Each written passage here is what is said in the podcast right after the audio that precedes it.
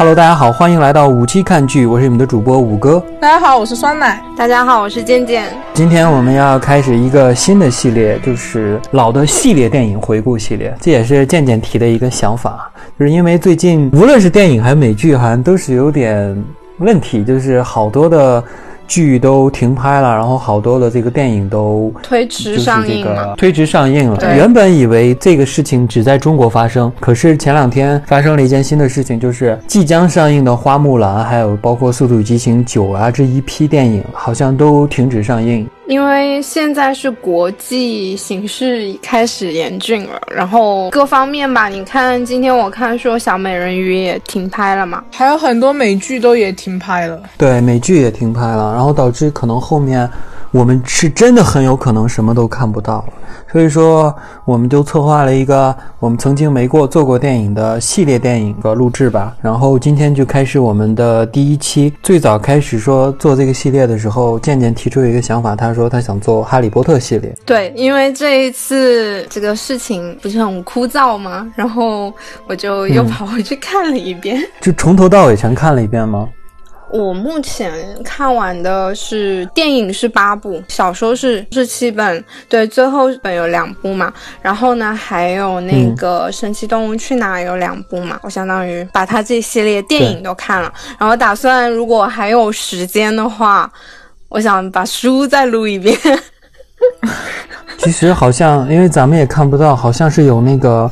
就是《哈利波特》二代的这个，有。他们孩子们的故事，有有有有他们的舞那话剧，然后他有那个书，他书是把他那个舞台剧的台词整理了出来，然后是叫那个《哈利波特跟被诅咒的孩子》，有这本书的。对对对，听说好像哈利波特跟那个伏地魔会有一些关系，还是什么？我我不太清楚啊。没有没有，他这个跟被诅咒的小孩，这个我觉得，我先我觉得先不放我们这一次这个系列里吧，因为我觉得那个算是个番外，相当于是 J.K. 罗琳他在哈利波特系列完结以后，然后又就是展开的一个那种番外之类的，补全了一些东西。因为他讲的基本那一本讲的都是他们小孩的事情对对，算下一代了。行，那就正式开始我们的节目。然后今天我们聊的主要是《哈利波特》系列的电影，辅助与《哈利波特》的小说，简单聊一聊小说和电影的一些区别。《哈利波特》这个系列是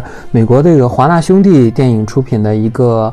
非常非常大的一个 IP，基本上是华纳最大的一个 IP。是华纳好像除了这个 DC 系列以外，好像最大的 IP 就是哈利波特。而且 Harry Potter 系列，我觉得无论是中国，应该说在全球吧，尤其是可能九零后，Harry Potter 肯定是童年记忆之一啊，绝对是，没有人不知道哈利波特。基本上你看，像现在 Harry Potter 跟任何的一个品牌有联动或怎么的，都是爆款。最早的哈利波特是在二。二零两千年，那个时候就连八零后的我都是一个小孩儿，上初中的小孩儿。我跟你说，我在 Harry Potter 周边上花的钱超多，真的是。你是不是买那个立体书了？你知道我有买 Newt 的那一个，就他们有一个那个。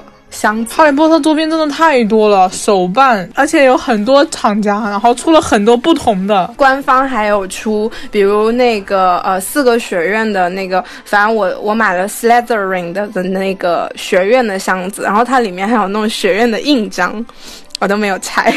那你没去过环球影城，应该很遗憾吧？我一直想去。然后不是说环球影城要在北京附近哪里要搞一个吗？中国，然后在我一直期待着他赶紧搞好，对，赶紧建好。然后我就想我要去。就之前，嗯，之前是去年吧，在他们呃是有在那个香港弄了一段，就是一个限定时间，好像是几个月。还是多久？就是它有个店，然后我当时去。香港有环球影城吗？不是环球影城，它是呃，相当于是有那种呃，他们官方原版的一些对主题式的那一种，就是专门一些周边贩卖的，就一个厂。然后我有去那个。对，嗯，然后当时我跟你讲，我去的时候，像那些魔杖都没有了，很早就卖光了。魔杖是卖的最快的，魔杖都是卖最快，就是在你在网上订的话，你如果错过预定的时间，你然后再去想买现货，都基本上是买不到的。就是去年那个呃，施华是施华洛世奇吗？我记得是潘多拉，呃，潘多拉也跟就是呃，它有一个出了一个那 Time Turner 项链嘛，就是那个小飞贼的项链吗？不是小飞贼，是那个那个时间转换器的。然后我当时让我，我让我正好 我朋友在英国，然后就留学，然后让他帮我找了，还好买到了，厉害，好难买到，真的，我觉得 Harry Potter 真的是。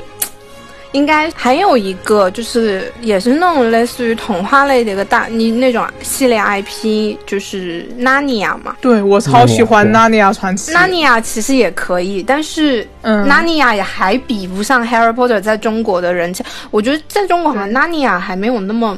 那么多人知道，感觉真的很没有什么人知道。我当初我是小学的时候看《纳尼亚传奇》第一部，我超喜欢，因为我很喜欢动物，所以说我真的很喜欢纳尼亚。华纳在《哈利波特》就是结束以后，他其实一直想再创造一个就是这种青少年的 IP，他其实开发了好多个 IP，比如说像那个《移动迷宫》啊。啊，这些还有那个饥饿游戏嘛，但它机制不一样嘛。Hunger Games 我觉得不，它就不走，它是走系列那种，就是从总体来讲，我觉得它还是没有大逃杀好看。就是还是没有创造出像哈利波特这么大的一个 IP 的这种。对，你看之前我我看那个 呃，不是有英国的那些没有。机会参演 Harry Potter 那些演员，对对对对，这都是一个梗啊，这已经算一个梗了。好，那我们今天正式聊一下这部电影。然后这个电影根据《哈利波特》这个同名小说改编的。然后《哈利波特》同名小说有七部嘛？对。然后但是电影是拍出了八部，嗯，然后是由丹尼尔·雷德克里夫。鲁伯特还有这个艾玛沃森三个人主演的非常受欢迎的一个系列电影。那么这个系列电影呢，总共八部来说，你们你们最喜欢的是哪一部呢？或者是最印象深刻的？如果你说让我选的话，可能会说你你说这个印象深刻应该是我最不喜欢的一部的话，OK，就是或者让我觉得最压抑的一部。我可以说出来，其他应该其实从喜爱程度我都很喜欢。如果说最压抑一部是第五部，就是那个呃《Harry Potter》跟那个凤凰社那一部。对对对，那一部小小说我当时看的也很压抑。对，因为第五部整体的基调，包括小说。电影都是非常的低沉，很难受，让人看的，而且也是那一部小说我最喜欢的小天狼星死了，嗯，好看，我当时哦，真的是我看的第一本小说，也就是第五部小说，我当时买的第一本小说也是第五部小说，这样子吗？啊，哦，那你有点惨哎，我觉得第五部应该算是从八部电影的整体基调来讲，第五部它整个都是用那种暗色调为主的。就非常哎，还他他其实《哈利波特》是一个从早前最好的那个最简单的一个就是这个 PG 级的一个儿童向的片子，然后逐渐的你发现它的 logo 越变越黑，越变越灰，就变成一个成人向的，然后每一部就是更黑暗、更黑暗、更黑暗一点，直到哎呀，怎么讲？我觉得第五主要第五部他讲到了他哈利波特，他刚好青对青春期那段时间刚好也遇到了叛逆期。而且他那个时候也是迷茫，然后包括他那个时候，我觉得如果不是有罗恩或者是赫敏在他身边的话，他很有可能会走向另外一个不同的方向的一个可能，就是他那个时候已经有点黑化了。对，就他那个时候是有黑化的。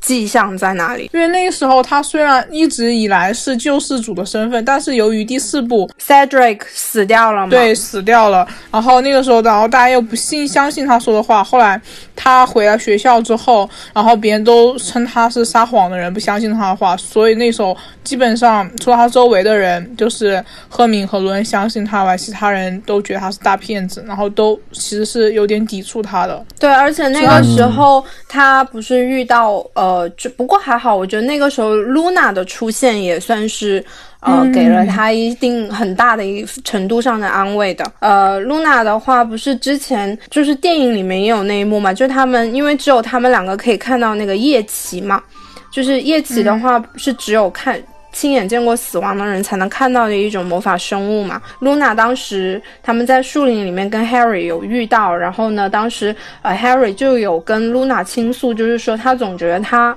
是总是就很孤独嘛。然后但是呢，呃露娜当时有跟他说一句话，就是说如果这个孤独是伏地魔让你觉得。你是孤独的，然后你可能会因为当时的那种心境，你可能会往黑暗的方向倒的话，那就那种嘛，就那个意思也算。我觉得当时，呃，应该也是给 Harry 有一定的发点醒。对对对，嗯，那酸奶呢？你最喜欢哪一波，或者最印象深刻的一波？我最喜欢和印象深刻的是两，分别不一样。印象最深刻的就是就是最有印象的肯定就是第一部嘛，因为都看了第一部，有童年影响太大了，所以第一部绝对是就是任何系列的那个电影永远是第一部，我是印象最深刻的。啊，但是最喜欢的其实是第四部哦，火焰杯。第四部火焰杯。对，因为因为那个龙太好看了，我很喜欢他参加的那个 比赛。哦哦，对，所以说我就很喜欢第四部。我自己其实比较喜欢第三部，我觉得只是从单纯从我就不不聊什么这个 IP 或者是电影啊，或者是各方啊不 IP 或者小说更，我就单从电影的表现方式来说，我觉得最故事讲的最精彩，然后最和环，然后整体的画面什么最喜欢的还是其实第三部，就是阿兹卡班的囚徒这一部，而且他这个导演我也非常喜欢，是那个阿方索卡隆嘛。然后这个电影的表现方式，其实我觉得跟小说最不同。我也看了一下小说，但是这个电影的表现方式我还是很喜欢。然后我自己也很喜欢穿越时间这个梗，然后就看的觉得很精彩。就是第三部对我印象还是挺深刻的。嗯，那我们就可以聊一下这个系列。我们从第一部开始聊嘛。嗯，然后第一部其实就是《哈利波特与魔法石》，其实大家应该都是后期看的第一部吧？没有啊啊，没有，就是没有人是第一部，应该是没有人是当时。就看了第一部吧，我是当时看的第一部，我是好像当时看的第一部。那时候你们才多大？哦，你说当时的当年的两两千年那时候去看吗？对啊，因为我爸带我去看的。但是我记得我是在电影院看的这个电影呢。对啊，我我记得好像是哦，第一部它上映的那一年，然后当时我爸好像可能他们大人。看电影吧，反正不知道怎么的就把我带上了，可能 我也不知道。我是我是我们学校会组织，就是每年学校都会组织一起去看电影，不知道为什么，反正每年都会组织。然后我记得《哈利波特》的前三部我都是跟着学校一起看的，只有第四部、第五部后来是自己去看的。后面好像大概是就我看书的时候，那个时候他已经出了四本了，中文翻译版已经是有四本的了。我我看书，那你看比我早，我是买了第一本是第五第五部嘛。嗯，然后当时就是呃，因为他那个时候，我记得当时看书的时候，就是一下子把四本都看了，然后呃等了很久，可能过了好长一段时间，我才好像第五本才出吧，那个时候是不是？然后反正我记得隔了一段时间。我知道《哈利波特》的时候，当时只有三本。呃，两本应该是两本还是三本忘了，第四本还没有写出来。我我第四本跟第五本之间我是隔了，前四本跟第五本我我我看的时候，我不知道是他写写的顺序是也隔了很长时间，还是我看的隔了很长时间。反正我我这他他是这样的，就是刚开始好像只有三部还是两部，我记得。然后当时《哈利波特和魔法师》改编成电影以后啊，嗯，这个 IP 就火了嘛，然后他就开始一年一年的拍，嗯，然后当时突然，然后 J.K. 罗琳突然发现，好像他就是他这个就是写写的那个。不够了，他觉得有可能，可能后面会拍很多部，然后他就开始写，然后他他每写一部就会拍一部，然后他大概他的那个小说是跟电影应该是有两部的距离，嗯，然后大概应该是他写到第七部结束的时候，大结局的时候，应该是拍到四部还是五部这样的，但是他也是一年一部的这种小说的在出，然后也是很赶，然后。不得不说，其实他当时 J.K. 罗琳写小说的时候，其实电影的那些剧情反噬到了他的小说的创作，就是他这个电影和小说其实是一个互相影响的一个这种创作的过程。嗯，并不是说很多我们看到的小说都是，比如说有小说了，然后把小说改编成电影，不是这样的。所以说他就是就是 J.K. 罗琳，他也是那个《哈利波特》的制片人之一嘛。然后他编剧之一嘛，所以说他既是哈利波特的编剧，也是小说，所以说他其实有有电影对于他这个小说的影响。然后他后面的那几部，其实在写的时候也考虑到电影拍摄的这种方面吧。然后最早其实哈利波特这个就是 IP 刚开始的时候，就是呃哈利波特与魔法师，其实真的就是一个我们刚才说的很儿童向的一个童话式的一个电影。嗯，因为它的分级是 PG 和 PG 十三嘛，就是任何人都可以看嘛，PG 就是。对，就是婴儿小婴儿也可以看的一个级别，所以说它就是人畜无害的一个小童话电影，然后。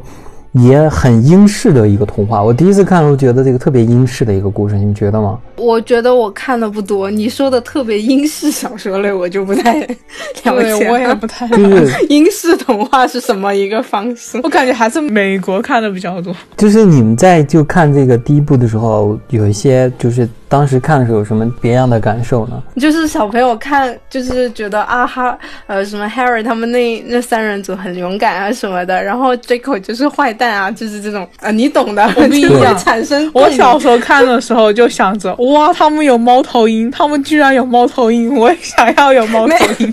我我小时候是那种看到后面，呃，就是他们赢了，我就很开心。就是最早的第一部那个《哈利波特与魔法石》，其实还是很遵循一些传统的设定。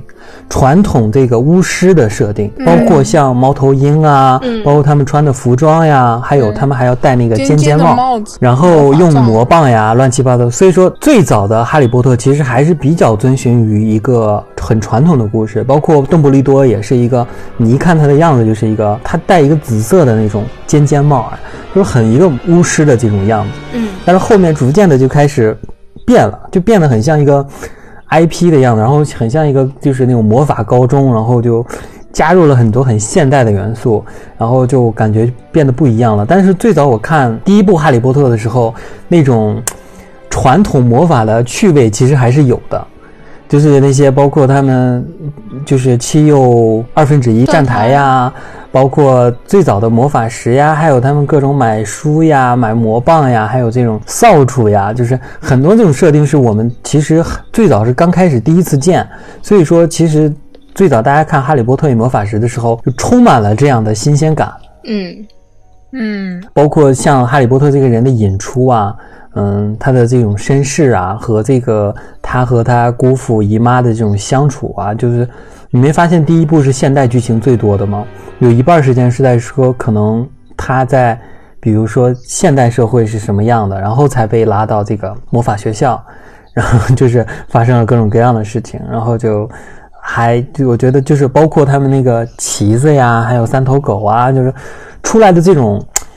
童话像的东西非常非常多，反而我们后面就关注哈利波特最有意思的那些，比如说羁绊呀这种东西都是后期出现的，而在第一部的时候，我觉得这些东西其实并没有那么严重。就是一些小小孩单纯的一个魔法的冒险的感觉。因为其实最开始 J.K. 罗琳就是想写给小朋友看的，他不是最开始是写给他小小孩吗？就是他孩子可以看的嘛。然后所以呃，其实包括如果你看他书的话，你也会觉得基本上前两本吧是很严就很明显就是给小朋友看的。然后呢，第三本开始。呃，可能其实第三本它也，嗯，因为我就单纯从如果说从原版书来说的话，它前三本的词汇量来讲哦，它前两本基本上我觉得小学生基本你五六年级啊都可以看的那个词汇量，它词汇其实生词很少，就不多，而且它的语那个用的语句也没有说用特别难的一些呃那种嗯就是。一些语法啊或者这些的啊，然后呢，他第三本开始慢慢的就开始，呃，就是生词啊，包括语法啊这些的，他就会嗯难一些了。然后第三本还好一些，然后第四本是最明显的啊，基本上他从第四本开始，后面的那些就大人看的更喜欢那些东西。所以呢，其实它剧情，当然它从它剧情总体剧情来讲的话，也是。沿着那个呃，Harry Potter 这个主角从小到大的一个经历嘛，那他小时候的时候，前面的时候，呃，还是主要是一些那种就是呃比较偏向童话一点啊，还没有那么残忍的东西出现。然后从后面开始，慢慢的就开始黑暗的东西越来越多，然后就开始会有死人啦。然后会有这些呃，就是很残酷的东西出来了嘛。它这个系列有一个好处就是，如果你读者是从，比如你说像呃打打个比方啊，我是作为一个英国的小朋友的话，我从它第一部开始出来，我一直追这个系列，那就是相当于呃，随着你的成长，这个主角也在成长，那么这个故事呢，正好呢跟你的词汇量，包括你的一些见识。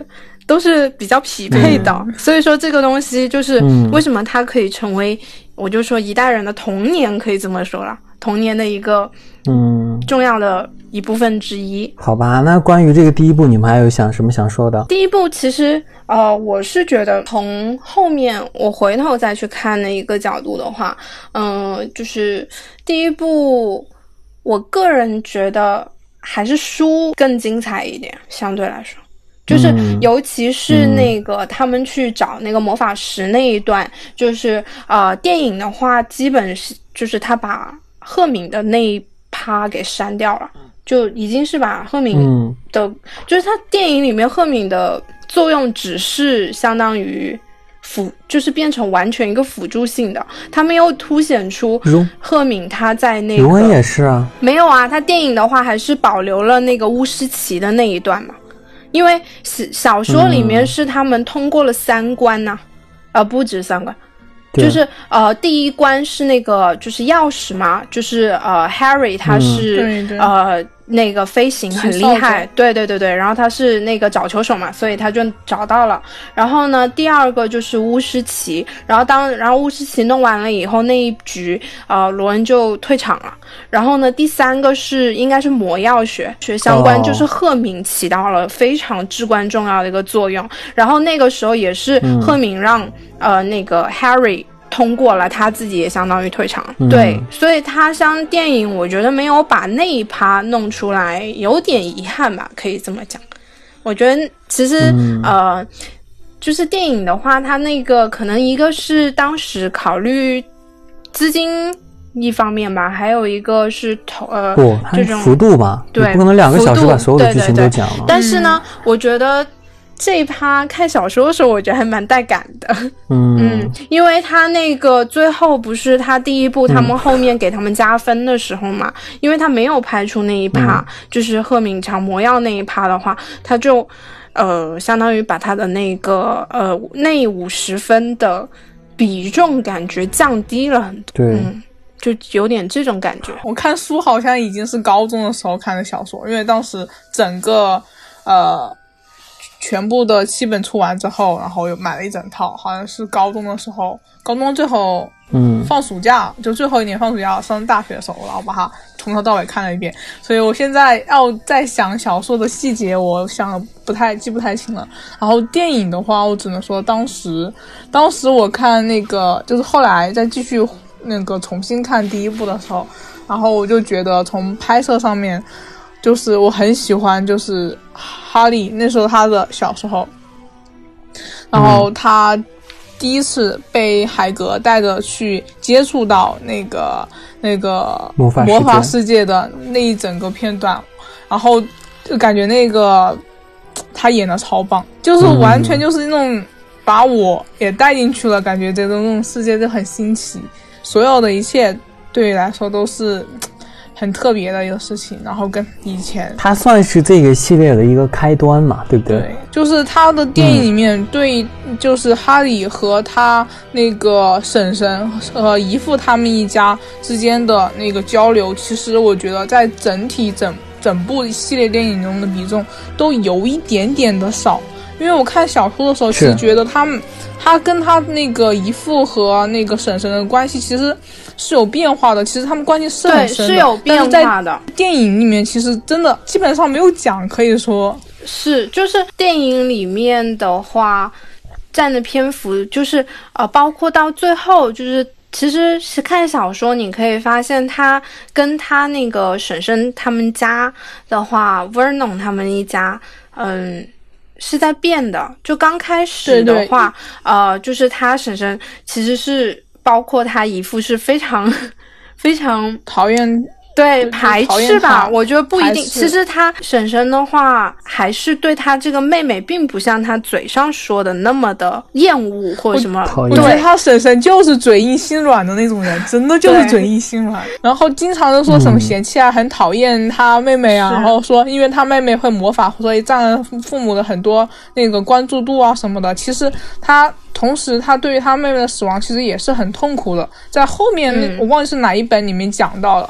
他其实对于他的妹妹突然死亡，而且还是由于那个魔法世界的那个那个黑魔王伏地魔的原因，然后这样子受迫害死亡。他好像是知道那个是知道的，对。所以由于这个原因，他其实是有点讨厌那个魔法世界的。所以说他其实本心是不想让哈利去接触到魔法世界，因为那个是害他他的妹妹死掉了。看到前面的话，就是其实为什么他很排斥魔 Harry 跟魔法世界接触啊？这些他也是有一定的担忧，就是担心这个孩子他再跟他像他妹妹一样跟那边有过多接触以后，他也会遇到不幸，然后呃可能也会死或者怎么样的。呃，其实他并不是就是那种完全恶人的那种。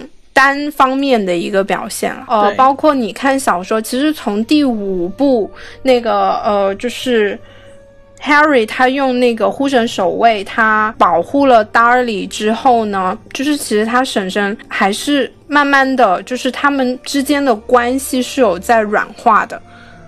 对，后来其实从那个时候，就是护城守卫救了达利的时候，达利之后对他就是对哈利的态度也完全的转变，也完全变了，就是他们之间并没有那么的剑拔弩张，所以包括后面反而有点慢慢变成兄弟了。对，第七本的时候，当时不是也是相当于为了他们的安全让他们搬家了嘛？然后他们走的时候，其实他们也是有那种比较温馨的一段告别的。就不是电影里面就直接是表现是他姨父就嘟囔一下，就是哦我们呃怎么居然要走啦什么，就还是那种常规抱怨的一个那种范畴，就并没有拍出他们之间的那种关系软化，这一点还是有一。点点小遗憾吧，可以这么说。就如果单纯呃，比如说有一些他只是看了电影，没有去看小说的话，那这一方面我，嗯，可能还是有点遗憾，就没有把嗯，就是他们这方面的转变。至少，其实 Harry 他整个人他是非常渴望亲情的，对他很想要有一个家。其实他很很渴望一个真正，呃，就是那种。他其实，呃，包括为什么我说第五部非常的压抑，因为正好也是，呃，他那个时候就是孤独吧。其实 Harry 他这个人，他内心的话还是会有一点，因为他可能之前在他小时候那段时间没有体会过特别，就他童年没有体会过那种比较温馨的家庭的感觉啊这些的。然后他其实是会有一点点怕，就是可能他所。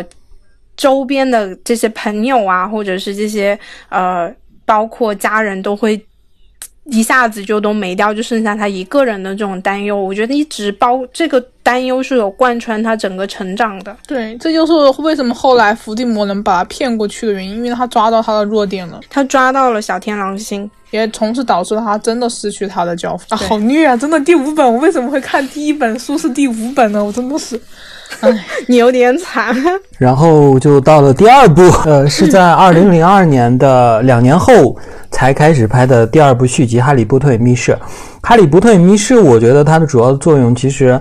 像刚才说的《哈利波特以魔法石》，是他把这个引出嘛，然后《哈利波特密室》，我觉得就是真正的把这个 IP，其实就是开始展开了，我就更多的人物开始登场。对，而且他埋伏笔，对，埋伏开始埋伏笔。对，而且很多人物也是登场了，是的，包括我们知道了一些其他各种人物的背景和。他的家人和这个整件整个世界观开始慢慢的展开，嗯，然后让我们去看到这个世界更多的东西。对，第二部的话，我觉得就是一个埋伏笔的一个作用吧，就是他首先引出了那个，一个是引出 Tom Riddle 这个人，就是曾经的伏地魔学生时代的一一部分的故事吧。然后呢，还有就是给后面的那个魂器埋了一个伏笔嘛，就是他的。嗯，对对，这个作用。然后，呃，如果说从 CP 角度来讲的话，他也埋了 Ginny 跟那个 Harry 他们这一对的。没有伏笔吗？没有，有，我根本不知道。他埋了 Ginny 对 Harry 的那种，他没有埋心慕。J.K. 罗琳在前三部写的时候，他都没有确定最后哈利波特要跟谁在一起。我知道，但是他他买了一个，就是他对他的倾慕这个。他没有买这个梗，你只是想多了。有，但是后面慢慢就是写成这样。你看小说是有他，他很喜欢。他没有买伏笔，真的。第二部就是单纯的这种单线条，只是因为 Harry 是一个呃，相当于就是那种啊小，就是你比如说我们在历史书上对看到的一个历史人物，然后很厉害很厉害的一个英雄，对他就是埋的那种伏笔，就是他这种。还不是喜欢的那种爱慕，所以我用的是倾慕。嗯，其实这个赫敏最早的出现，其实就是作为哈利波特的官配出现的。但是不知道 J.K. 罗琳他是出于什么考虑，后面才把这个赫敏其实配到了这个荣恩的身上。因为其实也有荣恩和荣恩的这个戏份越来越重的这个原因。我觉得还有一个是互补吧，因为其实。你不觉得赫敏跟 Harry 他们之间还是以友情可能更适合他们吗？你知道 J.K. 罗琳最早他就从 J.K. 罗琳这儿的考虑啊，他从章丘出现之前都没有确定哈利波特的官配是谁。我知道啊，然后直到章丘出现以后，当时是想考虑让章丘成为这个。哈利波特的官配，然后作为后面的这种四主角的方向往后走，但是不知道为什么，就是不是真的不知道出于什么考虑，他还是放弃了这个想法，然后才有了这个东西。所以说，如果说第二部，嗯，可能是你自己的一个感觉吧，觉得好像它是一个伏笔，但其实就是，所以我说从头从后面往回看嘛。反正我看第五部的时候，我就觉得很突然，我真的很突然。第五部的时候，因为那个时候我真没有想到会跟经理。我看，所以说我当时看第五部的时候就觉得真的好突然啊！因为他第四部的时候他还是喜欢的那个，呃张张秋嘛，然后后来第五部的时候就感觉他突然间，嗯，怎么又喜欢上金妮了？我跟你讲，就是其实他出现了很多的女性人物啊，其实 J.K. 罗琳都是在考虑把他配给哈利波特作为他的官配，从最早的赫敏出现和后面的包括你说的金妮，还有这个。张秋和这个卢娜，其实他都是想把它作为哈利波特的官配出现，因为电影的受欢迎程度，不管把就是女主角，就是给哈利波特配一个什么样的女主角，大家都会有各种各样的意见，所以后面其实综合了，其实他就是我无论电影和书的粉丝的最终意见啊，我就说了这个哈利波特，他这个 J.K. 罗琳后面写的时候，他是考虑到了这种。边考虑边写的这样的一个小说，而不是说一次成型的。所以说他考虑到了各方的意见，才把金妮最终配给了哈利波特而已。嗯，对，期间有各种各样的尝 试。他这个配合真的是比较好的一个配合。但是当年那一段时候，还是有很多其他的邪教出现啊。有些人还很喜欢露娜。露娜的形象其实并不是这个小电影里的形象。露娜其实是一个哈，应该是比较邋遢、长得并不好看的一个那么样的一个形象。对，就是。露娜她本身在小说里面就是有点那种 神神叨叨的那种感觉，对对，神神叨叨的那种。包括其实他很多角色，像赫敏，他描写的话也不是艾玛那个样子。其实赫敏长得也不是很好看，包括赫敏也并不是对，并不好看。主要是艾玛的这个颜值太高了，而且越来越高，导致赫敏变成一个美女的样子。嗯，对。然后其实这个《哈利波特密室》确实是把这个。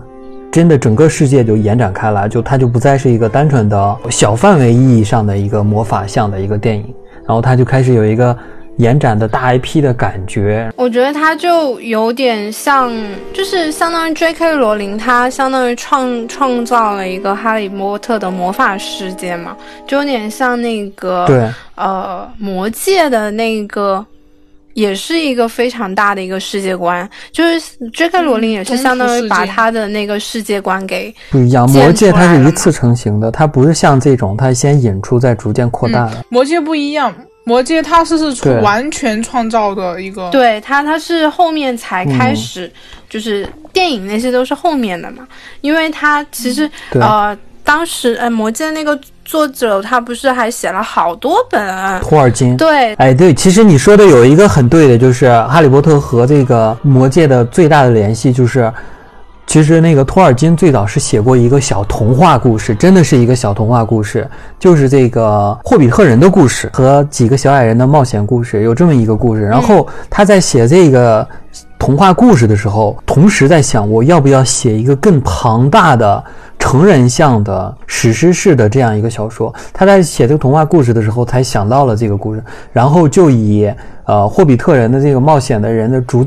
他的侄子作为主角，然后写了这个特别庞大的这个魔界的故事。对，而且他他后面还有一些呃，就是那种比较篇幅比较小的补全的一些小说嘛。他整个系列有好多吧。他俩情况不一样，因为托尔金在写《魔界》的时候，连电影有没有还不知道呢，因为他是非常非常古远古的一个年代。我没有说他们是一样，但是关键是就是他，你看嘛，他还有个《精灵宝钻》呢，就是也是对这个中土世界的补全嘛，就是他自己写小说的时候创造的一个对一个那种那种世界观嘛，庞大世界观。那像现在 J.K. 罗琳也有点像他，你看，包括后面的神现在的神奇动物去哪儿啊这些。也都是补全，嗯，但其实真的有有为这个 IP 而扩展的意思。而且你看，呃，《神奇动物去哪》的那个主角不也是从 Harry Potter 这一个主体里面弄出的一个巫师的故事吗？想想，密室里面除了讲到了关于伏地魔的事情以外，好像还有一点是，哦，他还扯到了那个对对对，扯到了跟。创始人的故事，还有魂器。对，魂器刚刚说了，他买了笔嘛，他为后面的魂器买了笔，同样也为前面的创始人之间的一些那些东西，他也买了笔啊。就是比如这个学四个学院为，就是他们创始人啊纠葛。对，然后其实就到了这个《哈利波特与阿兹卡班囚徒》这部电影。这部电影的话，我自己的感觉就是冒险的故事，前两部其实就是铺垫和展开。那么我觉得从这一部开始，真的冒险的故事正式就开始了。对，我觉得到这个对之前对于哈利波特的身世，其实就是隐隐藏藏的，而这部我觉得真真正正对于他的身世，其实就有一个详细的交代，包括小天狼星和这个卢平的登场，还有这种各种人物的登场和他们恩怨的，其实这种呃描述，其实就开始正式的出现了。第三部展开了他们。父母那一辈的一些事情，对，然后包括这个阵营也进行了一个阵营也展开了，对，然后这一部其实我印象最深刻的是什么，你知道吗？这一部真的印象很深刻，就是演员换人，因为就是头两部的这个邓布利多的扮演者是另外一个人，嗯，然后这一部很明显就换成了，你看当时我还听说了这个呃演员去世的消息，然后就是其实很不一样。因为前两部的邓布利多就是很睿智，然后很老教授的那种，对他没有逗逼的成分在。但是这一部的话，又有点那个新的这种邓布利多的话，就有一些诙谐的成分在。他俩的表演方式其实特别不像，嗯，就是很明显的是两种表演方式。第三部的邓布利多给人感觉有点像那种老顽童的感觉。对对对对，对，很强烈，老顽童那种。而且这部有穿越时空，刚才我也说了，我是最喜欢的是这一部。然后整个的故事啊什么的，包括阿方索卡隆的这种指导的方式啊，就是我觉得这部我算是看的比较喜欢的一部吧。我第一次见到了摄魂怪，我快要吓死了，我真的很讨厌那种东西。那个当时我看第三部，我觉得它是恐怖片，你知道吗？嗯，真的是，而，而且第三部我也是学校一起组织的，然后一群就小孩子嘛，在那里看，然后那里尖叫，你知道吗？所以说印象还是蛮深刻的，真的就是恐怖片，好吗？对于当时我那个年纪来看的话，真的很吓人，太吓人了。对。然后那时还有一个感觉，就是突然间之前看的主角们，感觉他们突然变大了好多，突然长大了。有点不是太适应。阿兹卡班的囚徒是二零零四年拍的嘛？相对于，呃，两千年拍的第一部的话，其实已经四年过去了。呃，在在可能在就是现实生活中，呃，他们应该是长三岁，可是他们实际已经长四岁了。所以演员的年纪其实就比真正的。剧中的年纪要大一岁，而且你知道十三四岁正好是长个子的那个年纪，所以说突然间感觉就变大了好多。我觉得最明显的其实还是赫敏，就是赫敏从真的从一个小女孩变成一个少女的感觉。我觉得三个人都差不多吧。就是我觉得三个人都长大了，都对给我的冲击最明显的还是 Harry，就 Daniel，Daniel，对，嗯，因为其实 Daniel 他演第一部、第二部的时候，他小时候是有 baby fat，然后呢，他第三部以后他 baby face 没掉了，他脸开始变方，然后就没有那么可爱了，然后我就觉得。嗯，你知道我当时看第三部说，嗯，怎么他变成了这个样子？看第三部的那个毛阿福好帅啊！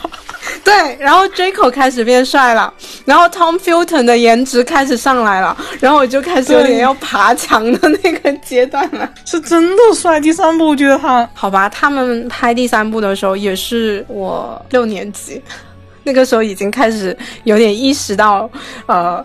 帅与不帅的问题的时候，对对对 对，然后就会，那个时候我就反而觉得，呃，不像小时候嘛，刚开始第一次看第一部的前两部的时候，都是那种你也懂啦，小孩子就觉得，哎呀，Harry 他们就是啊，每次比如他们弄 Draco 啊，他们那帮欺负他们的 Slytherin 的那些学生的时候，就会觉得啊，好开心，他们好就那样好坏，然后什么的，然后呢，但是第三部开始就有点觉得，啊，其实 Draco 也没有那么，就是就是觉得，嗯。他还挺可爱的，对，然后突然间欣赏到了蛇院的美，对，觉得蛇院哇都是俊男靓女，哇，为什么颜值都这么高？颜狗好像大部分都这样，颜狗啊，颜狗。所以说我关注的是女生嘛。然后《哈利波特密室》完了以后，就是下一部电影是《哈利波特与火焰杯》，也是刚谁说最喜欢的这部来的？我我我。对。然后它其实，我觉得这个就是整个世界进一步的延展。第四部《火焰杯》给我的感觉也是有点像第一部给我的感觉，有点遗憾。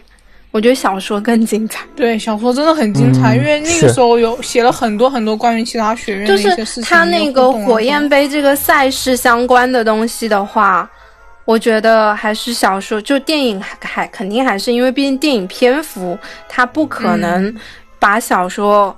照着拍出来嘛，他肯定要删减一些他觉得不是那么就是呃动重要的东西，但是。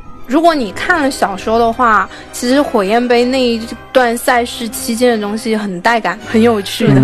对，而且他描描写了很多另外两个学院的事情。他同样其实也是扩展了这一个魔法世界的世界观嘛，就是因为他之前只是把魔法师限制于他的故事，限制于英国这一个部分国家，然后还限制于在。那个霍霍格沃兹里面，霍格沃兹对，然后它扩展到就是哦，除了这个国家以外的其他国家，哎，也有一些巫师，而且他们呃不同地方的巫师的那个特色都不太一样，对，风格也不太一样。就是这种，然后我就觉得这部电影确实进一步扩展了这个世界，因为以前我们老觉得好像魔法学校只有霍格华兹，没想到还居然还有各个学校，然后他们还互相比赛，然后这个感觉就特别的好。然后其实很多的这种人物就逐渐逐渐的开始更多的出现，所以我觉得其实后面对后面有影响的人物应该就是芙蓉，对芙蓉和这个德里克·迪戈里。然后就是这些这个，还有那个枫叶目的嘛，对对。对对对。对对，他很重要，就很多进一步出现的人，在就是还有一个这个电影就是引出了一个部门，就是魔法部，对魔法部，就是这个电影就是怎么说呢，就是呃，包括这种竞赛的模式什么的，就是让我们觉得很新鲜，然后也很有意思。对。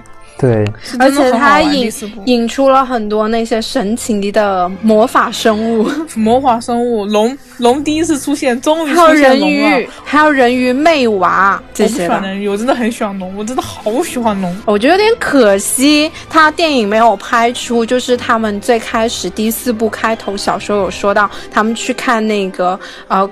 Quidditch 的那个呃世界杯的时候，刚开始开场是一群妹娃啊，对我觉得妹娃，所以其实也解释为什么最就是后面呃罗恩看到那个呃芙蓉的时候，他是电影是那种痴汉的那种感 觉，对对对，傻傻的。包括荣恩很帅的那个大哥也没有出来吗？啊，他电影里面基本上把那个呃就是 Arthur 的那个呃部分给删掉了。就他电影根本没有提到 Arthur，只提到了 Bill，就他电影里只是提到了阿 Sir 在呃提到过，只是说他在那个弄龙嘛。其实荣恩的荣恩的他这几个哥哥，我感觉其实都是各有特色。对，各有特色。其实我很喜欢他大哥啊，就在小说里面，我也很喜欢。但是他们家我最喜欢是双胞胎。我也是，我也是双胞胎，乔治跟双胞胎剧情还挺多的。然后就是我们只看到了荣恩和他的这个双胞胎哥哥。呃，Percy 的戏份都少了。他电影里面 Percy Percy 基本上没有什么，就是个道具人。他这个人，他这个人也很重要，很复杂。其实 Percy 他这个人在小说里面会觉得他他是经历过一个心境的变化的，因为其实 Percy 应该算是最不威斯利家的一个威斯利了。对对对，因为他他是有点类似于像那种呃，就是他比较追求就是那种呃，怎么讲呢？因为其实威斯利他们家为什么会被其他比如像呃马尔福他们家那些称为血统背叛者嘛，因为他们家就是按理说他们家是那种就是好像什么二十八纯血之一，按理说他们应该也是支持那种纯血贵族的。对，问你个问题啊，就是呃，荣恩除了双胞胎还有几个哥哥？四个啊，有查理，啊，五个。查呃不是查理，我说我是我说错了，除了双胞胎是查理，就是第一个是 Bill 嘛，然后是查理，然后是 Percy，然后是 George 跟 Fred，那五个啊？对，四个。呃，那那个。老二是谁？老二是查理，不是阿 Sir。我说错了，阿 Sir。查理是，查理是。我问一下，查理是那个他们那个第一个是谁？Bill 是在古灵阁工作的 Bill。对，然后最后跟那个芙蓉结婚我跟你，我跟你大概介绍一下他几个哥哥的那个吧。Bill 的话，他是 Head Boy，就是在学校的时候，他是那个 Head Boy，就是局长。所以。对，就是他很给他们家长脸的一个非常优等生的优等生。然后 Charlie 呢？我知道在第一部出现过。对，Charlie 的话，他是呃，就是喜欢龙。然后，但是呢，同样的，他也很优秀。他之前是他们呃那个 Greenfield 的那个 Quidditch。战就是他们，他是队长哦，魁地奇的队长，对，他是队长来的。然后呢，Percy，Percy 的话，他最开始出现是第一部嘛，那个时候他是那个呃 Perfect，然后后面他也是当上了 Head Boy 的。然后包括他后面 Percy，他毕业以后是去了那个呃魔法部工作。然后当时，所以 Percy 其实他这个人为什么我说他是最不像威斯利家的，就是他这个人是比较追求那种权势，或者是有点他刚开始有点阿谀奉承的那种感觉的。所以，我当时觉得他比较像蛇院的，一点都不像诗院对，就是，所以他其实到后面的那个决战，就是呃那种撕裂，就呃包括，因为他们他父母啊这些大部分都是凤凰社的嘛，然后跟那个魔法部之前后面不是第五部有出现分歧嘛，然后呢，Percy 其实跟他家里面人是当时有一种分道扬镳的那种感觉在的。嗯，对，有，然后。但是他们最后还是一家人嘛，还是走回了。他后来发现他们是对的嘛，然后呃，这这是有一个转变，但是电影里面基本上就没有讲到这一部分了。然后呢，Fred 跟 George 的话，他们是双胞胎，他们两个就是那种性格特别喜欢搞怪，然后讲笑话，然后呃，所以后面喜欢他们两个。对他们两个的话，就是呃，后面有在那个对角巷有开一个。那种卖那种搞怪的东西的那些那个他们的高光时刻也是在第五部，第五部第五部真的是他们高光时刻。我我我觉得第五部虽然我说整体基调非常的压抑，但是他们。跑出霍格沃兹的那一段真的是最爽的那一段，太太爽了。第四部我印象最深还有个就是 Cedric，Cedric 首先呃 Cedric 他作为一个 Huffpuff，因为其实前面几部呃就是为什么我说呃就是而且他第四部还引出了 Huffpuff 跟 Ravenclaw 嘛。这两个学院，因为前面的故事主要还是讲的是 Greenfield 跟那个 Slytherin 他们这两个学院的一些学生的一些性格啊，包括他们的一些冲突啊这些的。然后呃，这两个学院的人可能更多是作为一些附和啊这些，就没有什么太大的他们的学生的一些相当于背景板，真的前面几部就是背景板。然后第四部的时候，他引出了一个是通过。秋章来引出 Ravenclaw，对对对，然后呢，呃，通过 Cedric 来引引出那个 Huffpuff，就是呃，其实 Huffpuff 的话，呃，刚开始他们的感觉不是就是说 Huffpuff 是那种就是一般傻子啊，或者有点那种对中庸，没有什么能力的人。对，之前他们不是都说纳威应该被分去 Huffpuff 而不是 Green Findo 吗？因为 Neville 他刚开始在前几部给人的感觉是就是一个经常忘事、干啥啥不行的那种一个一个就是那种垫底吊车尾的那种感觉。然后呃，Ravenclaw 的话就是呃。明显可能放到现在，对，就是那种文科生，就文科妹子多，就这种。那种文科妹子多，对。很聪明，然后妹子长得好看那种 那种感觉，智慧，而且之前也有说，就是说，其实如果单纯从爱看书啊、聪明啊这些点的话，可能赫敏会更适合 Ravenclaw 多一点。之前小说中有好像也有讲到这个，对，有讲到，其实呃，那个赫敏的话，她如果单从她的某些特性来看的话，它其实更应该被分到 Ravenclaw，而不是 Gryffindor。但是呢，Gryffindor 的代表是勇敢，而且是不走寻常路。你没发现 Gryffindor 的学生特别喜欢违抗什么违反校规？对对对，就经常会搞事情。他们就是一个喜欢搞事情的学院。哎，我觉得火焰杯有个很大的特色，就是以前没有涉及到，因为火焰杯之前感觉他们都是小孩儿。对，然后从这一步开始，他们就真的开始涉及到感情生活了，包括哈利波特对于秋张的这个懵懂的单恋，还有这个赫敏和克鲁姆这之间的种种，然后和荣恩和和荣恩和赫敏之间的，对一种萌芽之类的东西，都开始逐渐的这种感情生活开始出现。是，其实第三部的时候，电影中有一段有给一个苗头啊，就是他们。在那个啊，忘记他叫什么了。他们去那个海格上那个课，然后出现了那个鹰头长翅膀那个，我从巴克比克对巴比克。然后他第一次出现的时候，然后被吓到了，然后赫敏就抓了罗恩的手，然后这一段又给他们俩一个特写，我觉得那个时候有稍稍的影射一下，对，这样子。电影来说，我感觉这一部其实也是等于正式宣布。荣恩和赫敏成为一个官配，嗯，而且他第四部的话，呃，就是通过 Cedric 的死，然后还有呃那个 Voldemort 的复活，然后给后面三部的基调也奠定下来了。就是这个东西，就是后面的故事会没有那么的童话了，对，没有那么快乐，那么那么就没有那么快乐，就基本走走黑暗掉了。